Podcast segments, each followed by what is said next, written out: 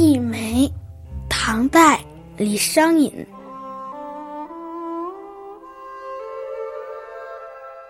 定定住天涯，依依向物华。寒梅最堪恨，常作去年花。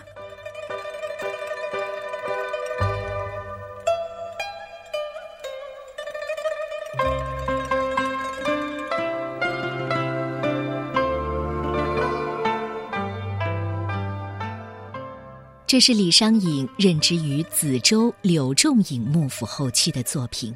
其实这首诗写在百花争艳的春天，寒梅早已开过，所以题为《忆梅》。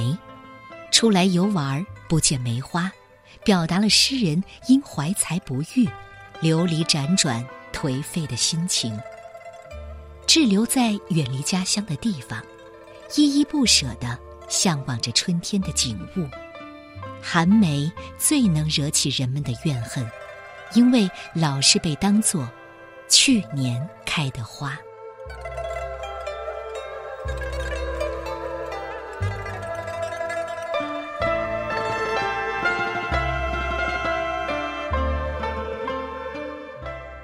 忆梅》，唐代李商隐。